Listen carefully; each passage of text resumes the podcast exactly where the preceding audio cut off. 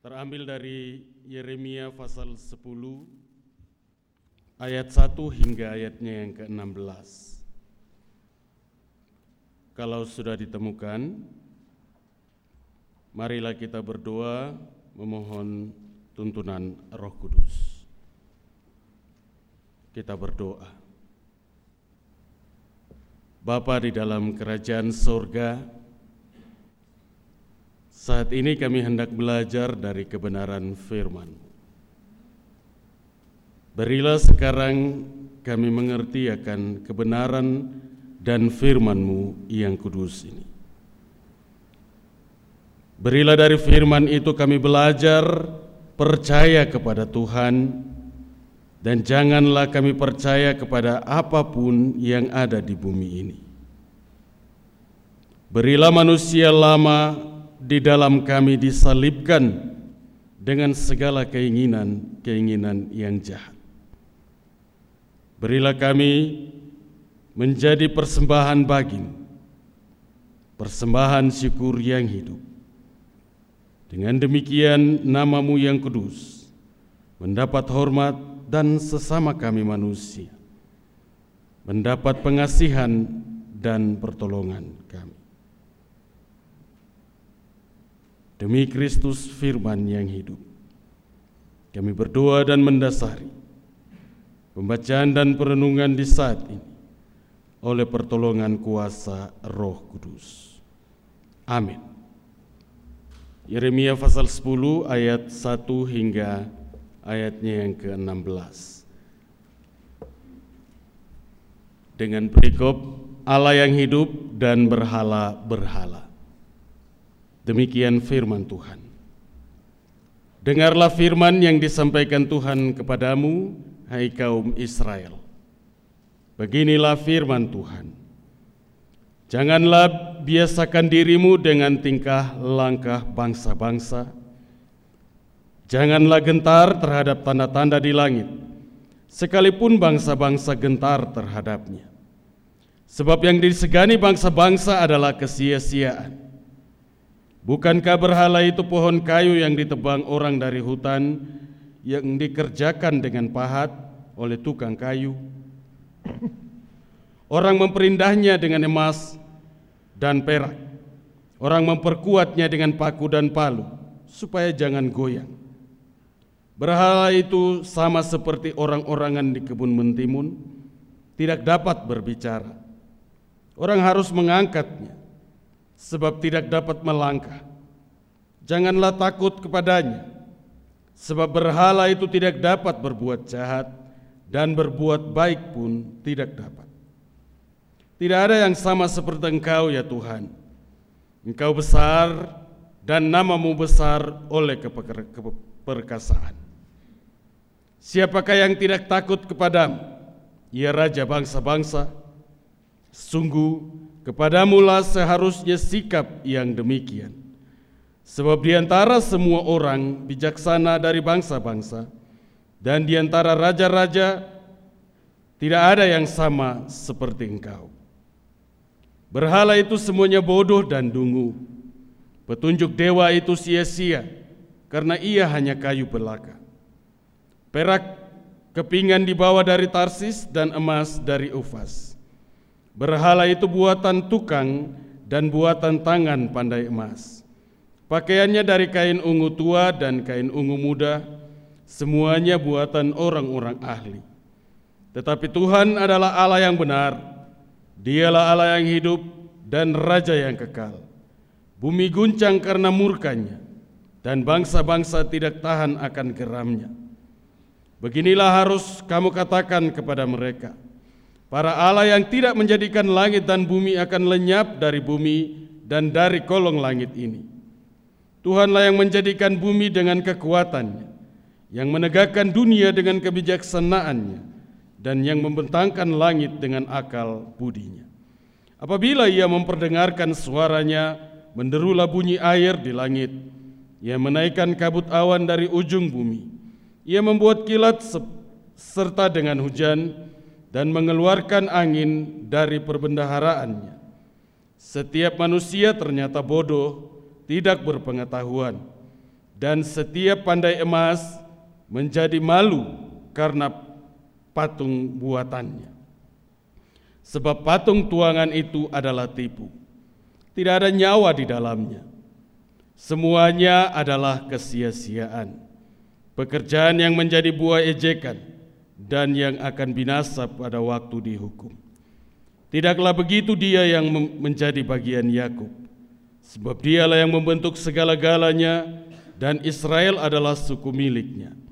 Namanya ialah Tuhan semesta alam.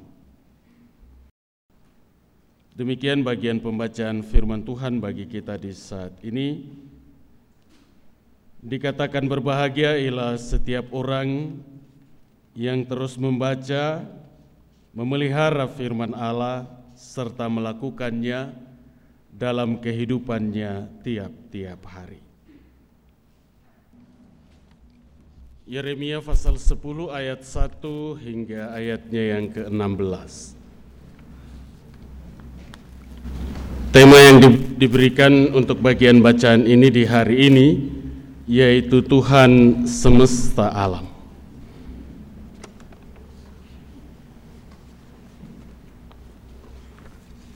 Israel adalah umat pilihan Allah dan itu berlaku sejak semula. Sejak Allah menetapkan bangsa ini sebagai umat kepunyaannya. Sebagai milik kepunyaannya. Israel sendiri harus menampakkan kehidupan yang berbeda dari bangsa-bangsa lain di sekitarnya ataupun di seluruh alam ini.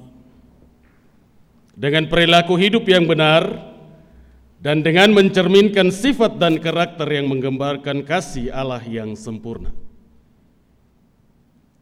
Namun Israel dalam kenyataannya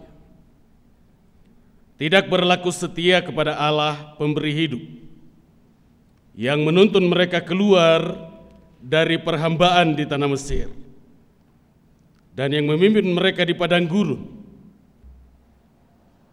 yang tidak dapat dilintasi oleh seorang manusia. Bahkan untuk mendiami padang gurun yang gersang itu,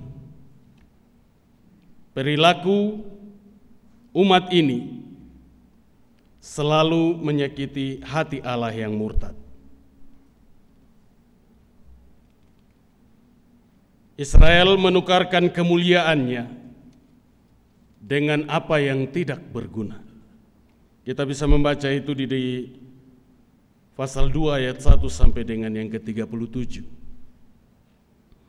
Kemudian pada pasal 10 ayat 1 sampai 16 bagian bacaan ini.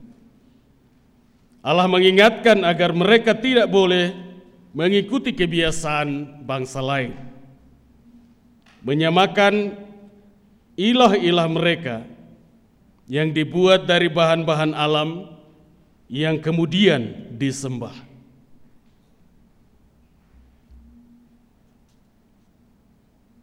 Ilah-ilah yang dibuat dari bahan-bahan alam kemudian disembah dipertanyakan dapatkah ilah-ilah ini menjawab kebutuhan dari semua penyembah atau pengikutnya. Allah Israel, Tuhan semesta alam, yang menjadikan bumi dengan kekuatannya, yang adalah sumber dari segala sesuatu yang layak untuk dipuji dan disembah itu. Di dalam bagian pembacaan teks kita saat ini terutama yang dimulai dari ayat 1 sampai dengan yang ke-16 terbagi dalam beberapa bagian bacaan. Di ayat 1 sampai dengan yang kelima pada bagian ini Yeremia menyampaikan pesan firman Tuhan kepada umat Israel atau kepada bangsa Ibrani ini ada tiga hal yang disampaikan di situ. Yang pertama, umat Tuhan diajak untuk tidak hidup dalam kebiasaan orang-orang yang tidak mengenal Allah. Yakni kebiasaan orang-orang yang selalu takut dan gentar terhadap tanda-tanda langit. Tanda-tanda tanda-tanda langit yang dimaksudkan di sini adalah tanda-tanda yang diberikan atau berasal dari dewa-dewi orang-orang kafir. Itu yang digambarkan oleh penulis Yeremia dengan kata tanda-tanda dari langit. Karena menurut Yeremia itu sendiri,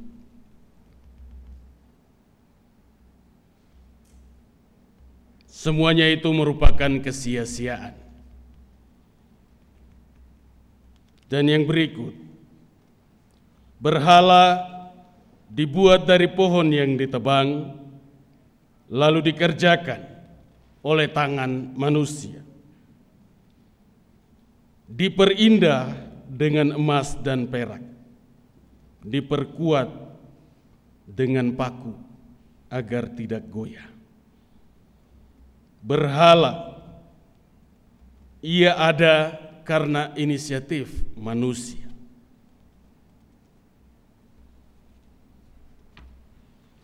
Dan yang berikut, tidak mempunyai kemampuan untuk dapat menggerakkan dirinya, seperti orang-orangan yang tidak dapat berbicara, diangkat oleh Sang Pembuat tidak dapat berbuat baik ataupun berbuat jahat. Semuanya ini diperingatkan Yeremia kepada bangsa Israel ini agar jangan mempercayainya. Ayat 6 sampai dengan ayatnya yang ketujuh adalah kebesaran Allah Israel. Ayat ini kontras dengan ayat-ayat sebelumnya bahwa Allah Israel tidak sama dengan buatan tangan manusia. Agung namanya, besar keperkasaannya. Dialah yang harus ditakuti oleh bangsa-bangsa. Karena dialah yang besar, yang menjadikan langit dan bumi. Dan manusia diciptakan oleh tangannya serta memberi nafas kehidupan bagi manusia itu. Allah Israel tidak sebanding dengan orang-orang bijaksana. Tentang orang-orang bijaksana, kemarin di kisah tentang Daniel, kita sudah mendengar dan mempelajari tentang siapa itu orang-orang bijaksana. Dan Allah yang diberitakan oleh Yeremia ini tidak bisa dibandingkan dengan orang-orang bijaksana itu. Kemudian di ayat yang ke-8 sampai dengan yang ke-9 atau 8 dan 9. Berhala adalah kesia-siaan.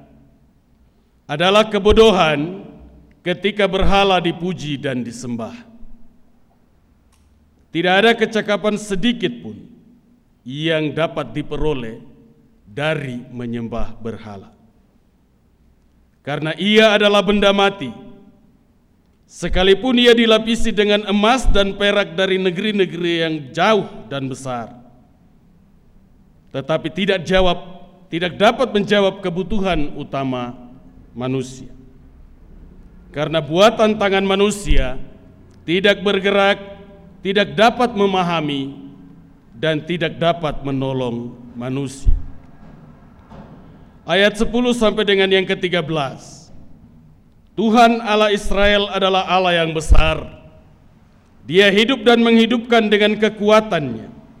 Sehingga semua makhluk menjadi hidup dan bergerak, berbicara dan berjalan, dan beraktivitas, tidak hanya diam. Bumi akan goncang dengan murkanya. Segala Baal akan musnah oleh pekerjaan Allah. Ia mendirikan dengan kekuatannya, menegakkan dengan kebijaksanaannya, membentangkan dengan akal budi. Semua diperhitungkannya. Di ayat 14 dan 15, manusia bodoh dalam kebodohannya. Manusia terbatas yang dibuat dan diciptakan tangannya. Yang diciptakan tak bernapas, sia-sia serta menghinakan sang pembuatnya. Pada saatnya akan binasa. Kemudian di ayatnya yang ke-16, namanya Tuhan semesta alam, Allah yang hidup. Dialah bagian dari Yakub. Allah berhadapan muka dengan Yakub.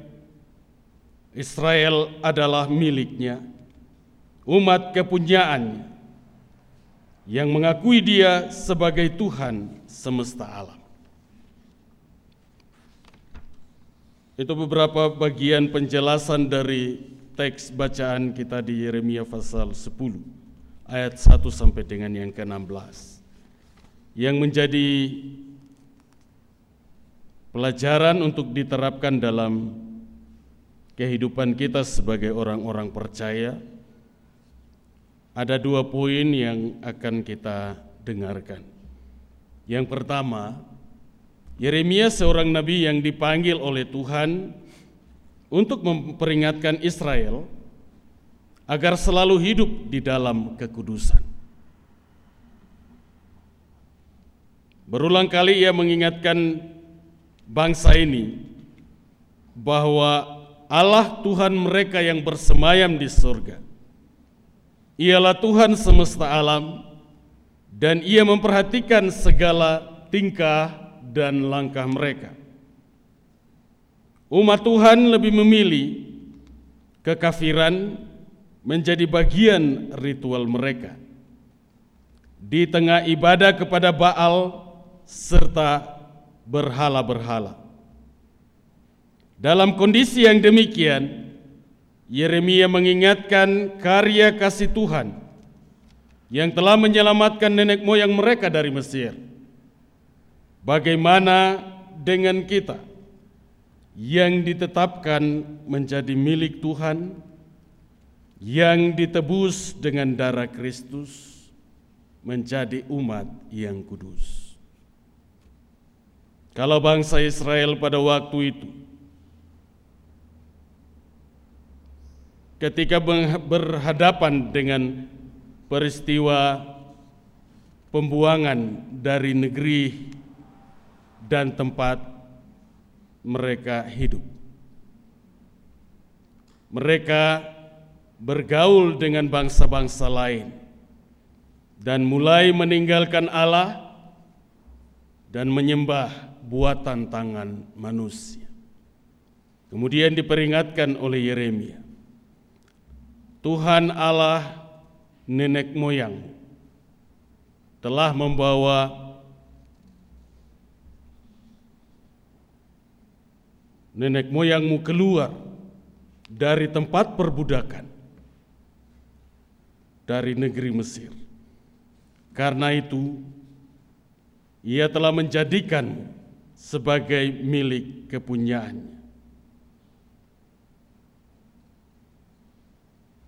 Maka janganlah menyembah Tuhan buatan tangan manusia. Kemudian bagian yang kedua. Dalam bagian ini Yeremia menyampaikan bahwa Allah sangat menentang penyembahan berhala. Mereka dengan begitu mudahnya menukarkan Allah yang hidup dengan Allah yang mati, Allah buatan tangan manusia. Yang dibuat tangan manusia itu tidak dapat disembah, tidak dapat menjadi sumber kekuatan. Justru penyembahan berhala membawa kepada kehancuran, yakni murka Allah kepada mereka yang menyembah berhala, dan kepada mereka yang menyembah berhala akan dibinasakan. Apakah kita juga sering menukar Allah yang hidup dengan kehidupan yang tidak memuliakan Dia? Ada dua pertanyaan pada bagian ini. Yang pertama, bagaimana dengan kita yang telah ditetapkan menjadi milik Tuhan, yang telah ditebus dengan darah Kristus dan telah menjadi umat yang kudus?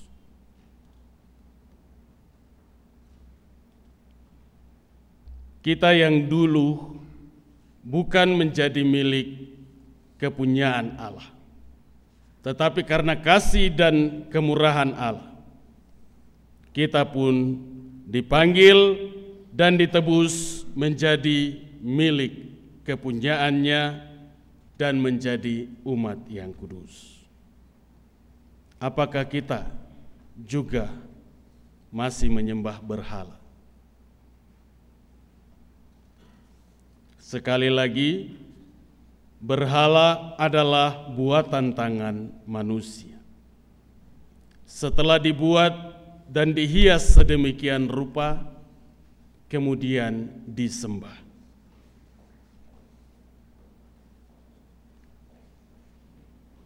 Sharing session panitia HUT GKI yang ke-66 tahun, sharing session yang kedua, itu materi yang bagus sekali untuk memahami bagian ini. Gaji dan perpuluhan. Di sana di, disampaikan dalam sharing itu bahwa bagaimana Anda mengelola keuangan yang Anda peroleh. Karena di sisi lain, dari sudut pandangan Yeremia ini, uang adalah berhala itu sendiri. Seringkali fokus dan tujuan kita untuk memperoleh uang itu lebih besar, sehingga dalam mengelola keuangan itu kita tidak tepat mengelolanya. Lebih kepada cara hidup konsumtif. Fokus kerja kita hanya mencari uang tidak ada yang salah dengan uang. Yang salah Yeremia dalam bagian ini bilang yang bodoh adalah manusia itu sendiri. Karena menyerahkan diri dan kehidupannya untuk dikendalikan oleh uang. Dengan uang kita bisa naik jabatan, dengan uang kita bisa dipromosikan, dengan uang kita bisa berlibur ke luar negeri, dengan uang kita bisa menyekolahkan anak-anak di tingkat yang lebih tinggi di universitas ternama. Tapi semuanya itu kembali bagaimana kita mengelola keuangan itu. Jangan jadikan uang sebagai berhala. Mari mengelola semua anugerah Tuhan itu dengan bijaksana. Supaya kita mampu juga menjadi berkat bagi orang lain. Kalau tidak, kita akan mengasihani diri sendiri dan memikirkan masa depan kita sendiri. Tuhan Allah kita adalah Allah yang hidup, Tuhan semesta alam. Karena itu, Bapak Ibu Saudara-saudara jemaat Tuhan, di dalam kekudusan, hampirilah Dia dan hormatilah Dia. Sembahlah dia di dalam kekudusan. Karena Allah itu Allah yang besar. Allah pencipta langit dan bumi. Kiranya Roh Kudus menyempurnakan bagian perenungan ini dan memberkati kita sekalian. Amin.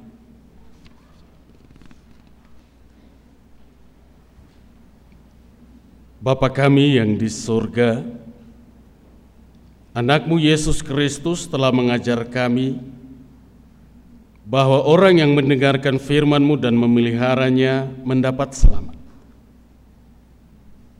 Tetapi kami sering kali karena aktivitas kehidupan kami, kami tidak memelihara firman. Jika engkau tidak menuliskannya di hati kami, kami mohon ya Tuhan, jauhkan dari kami setan siturusi iblis, agar jangan ia merampas firman-Mu daripada kami. Semoga hati kami tidak seperti batu, agar firman-Mu dapat bertumbuh dan tidak menjadi layu.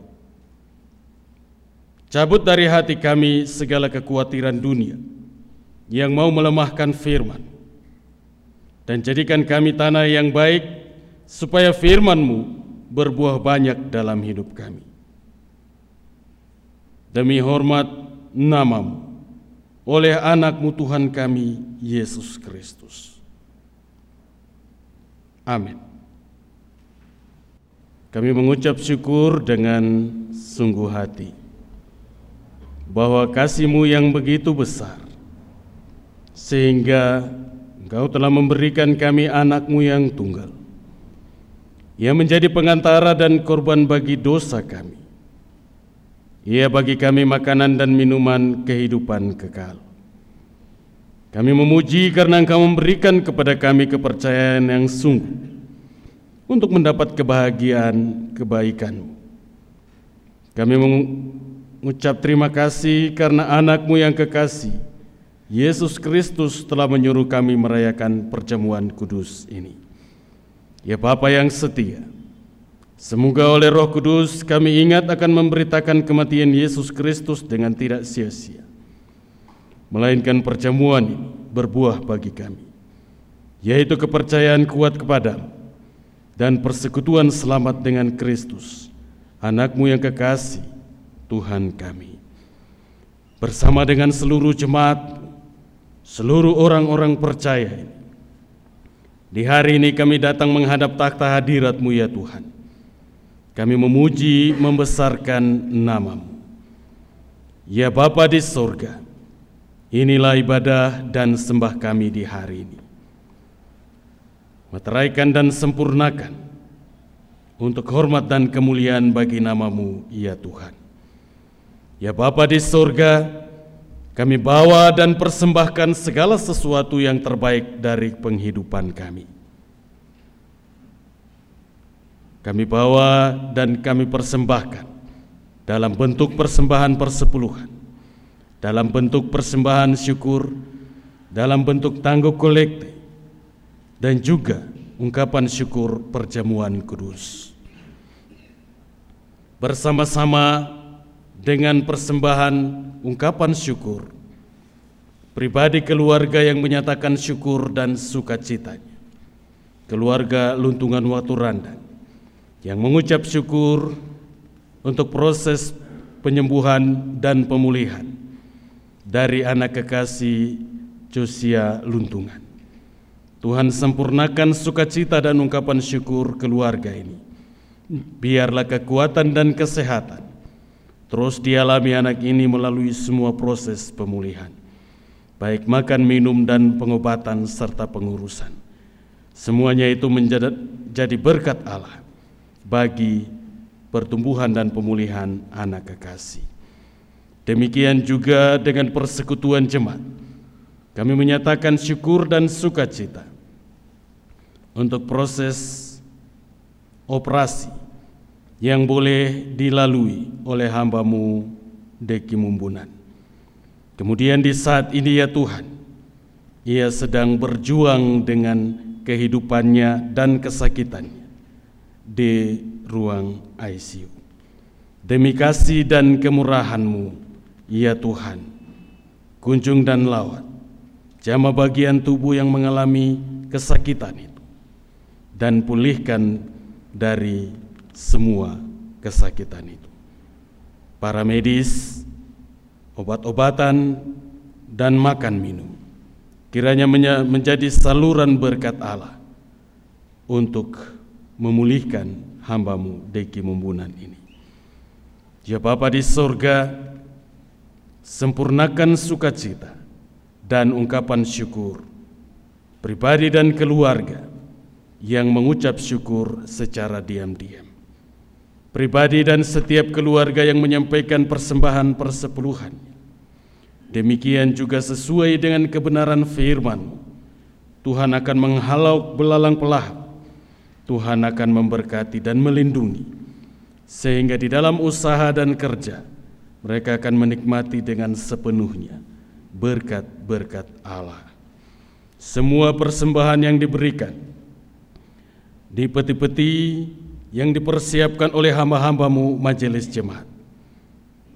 Tuhan memberkati persembahan-persembahan ini agar terus dipakai dalam menopang seluruh penata layanan, baik di dalam jemaat ini maupun di dalam gereja ini.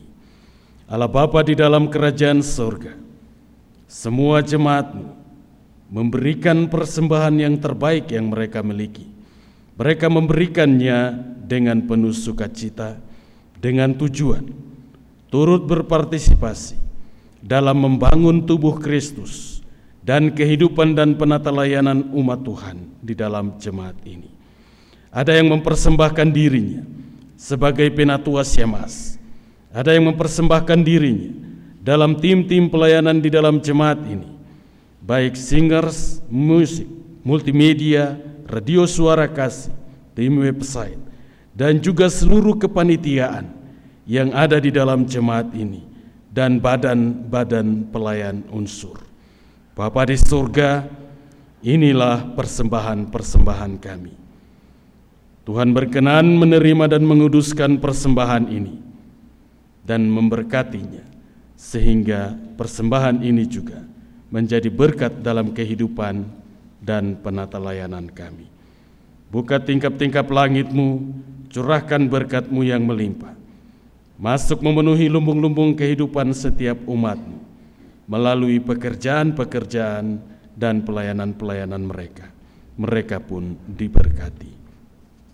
Bersama dengan seluruh jemaat Tuhan, kami berdoa buat hambamu Jarot Adi, yang pada saat ini tidak dapat hadir dan bertugas bersama-sama dengan kami karena keadaan sakit.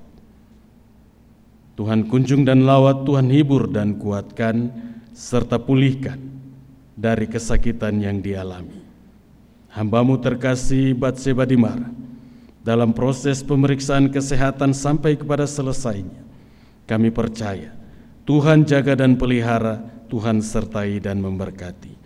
Hamba-hambamu yang sedang mengalami berbagai-bagai kemalangan dalam kehidupannya, di mana pun mereka berada saat ini. Tuhan kunjung dan lawat, Tuhan sertai dan Tuhan memberkati mereka sekalian. Allah Bapa di surga, setiap umatmu dalam tugas tanggung jawab mereka masing-masing, baik di dalam kehidupan keluarga dan rumah tangga, baik di dalam kehidupan pekerjaan, baik sebagai karyawan-karyawati pada PT Freeport Indonesia, para kontraktor dan juga privatisasi dalam semua unit kerja masing-masing. Tuhan sertai dan lindungi agar mereka boleh bekerja dengan baik dan selamat dan mereka boleh menikmati berkat dari pekerjaan pekerjaan mereka. Setiap keluarga dan rumah tangga Tuhan sertai dan memberkati, baik yang ada bersama-sama di job site ini maupun yang hidup di luar, jauh dari job site ini. Tuhan sertai, Tuhan jaga dan pelihara setiap keluarga, rumah tangga, orang-orang percaya ini. Bapa di surga, selanjutnya kami siap untuk memasuki hari hidup dan minggu kerja yang baru. Kami tidak tahu apa yang menanti kami di sana, tapi satu yang kami percaya, kasih karunia dan damai sejahtera yang berasal dari Allah Bapa dan Tuhan Yesus Kristus akan mewarisi dan melengkapi kehidupan kami ketika kami masuk dan menyambut hari hidup yang baru dan hari serta kerja kami yang baru. Pimpin dan sertailah kami dalam hari hidup dan kerja kami. Jemaatmu dari tempat duduk mereka masing-masing, yang sedang menaikkan doa baik ungkapan syukur serta pergumulan kehidupannya. Sendengkan telinga kasih-Mu ya Tuhan, dengarkan doa dan permohonan umat-Mu ini, dan jawablah menurut kasih dan kemurahan-Mu. Bapa di surga, inilah syafaat kami. Kami berdoa di dalam nama Yesus Kristus, Tuhan dan Kepala Gereja kami, kepada Allah, Bapa yang Esa, yang bertakhta di dalam kerajaan surga, kekal sampai selama-lamanya. Amin.